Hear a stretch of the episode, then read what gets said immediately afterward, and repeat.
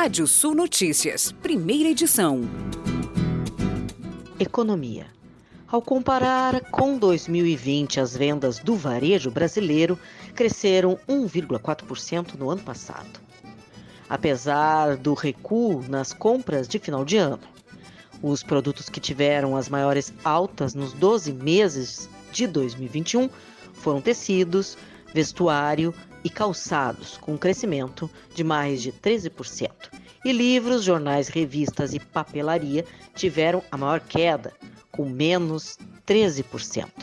Porém, os dados do IBGE mostram que o consumo caiu 0,1% em dezembro ante ao mês anterior.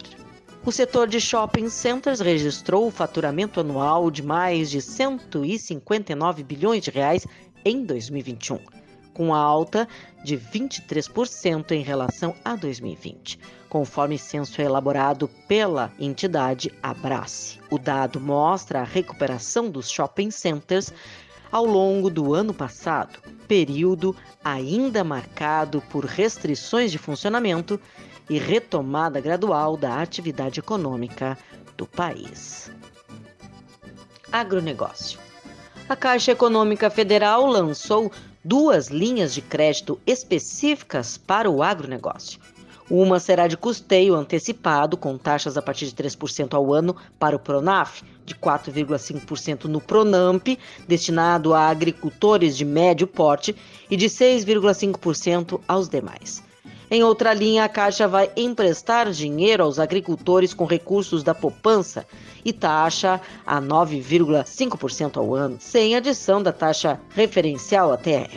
Segundo o presidente da Caixa, Pedro Guimarães, o lançamento da linha de custeio antecipado acontece 20 dias antes do que havia sido planejado.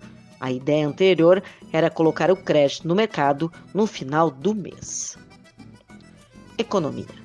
O presidente da Câmara dos Deputados, Arthur Lira, defendeu ontem a redução do ICMS cobrado pelos estados e pelo Distrito Federal como medida para baixar os preços dos combustíveis.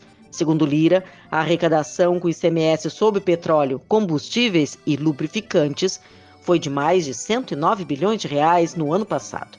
Esse valor, conforme o presidente da Câmara, é 36% maior do que o arrecadado em 2020, que chegou a mais de 80 bilhões de reais. Agronegócio. A safra brasileira de grãos 21-22 deve somar 268 milhões de toneladas, de acordo com o quinto levantamento de safra da Conab, divulgado ontem à tarde. Se confirmado, o volume representa avanço de 5% em relação à safra passada, ou 12,79 milhões de toneladas. Em relação à estimativa anterior de janeiro, porém, houve revisão para baixo e que ficou em menos 5,69%. De acordo com o presidente da Conab, Guilherme Ribeiro, a atual safra sofre impactos da forte estiagem verificada no sul do país e no centro-sul do Mato Grosso. Tal situação justifica as perdas expressivas na produtividade estimada, sobretudo nas lavouras de soja e milho.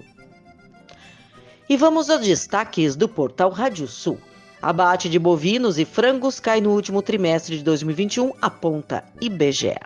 Senar RS credencia empresas para prestação de serviços educacionais.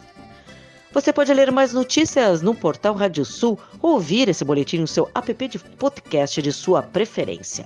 Sou Kátia Dezessar e volto logo mais no Rádio Sul Notícias, segunda edição, às 18h15.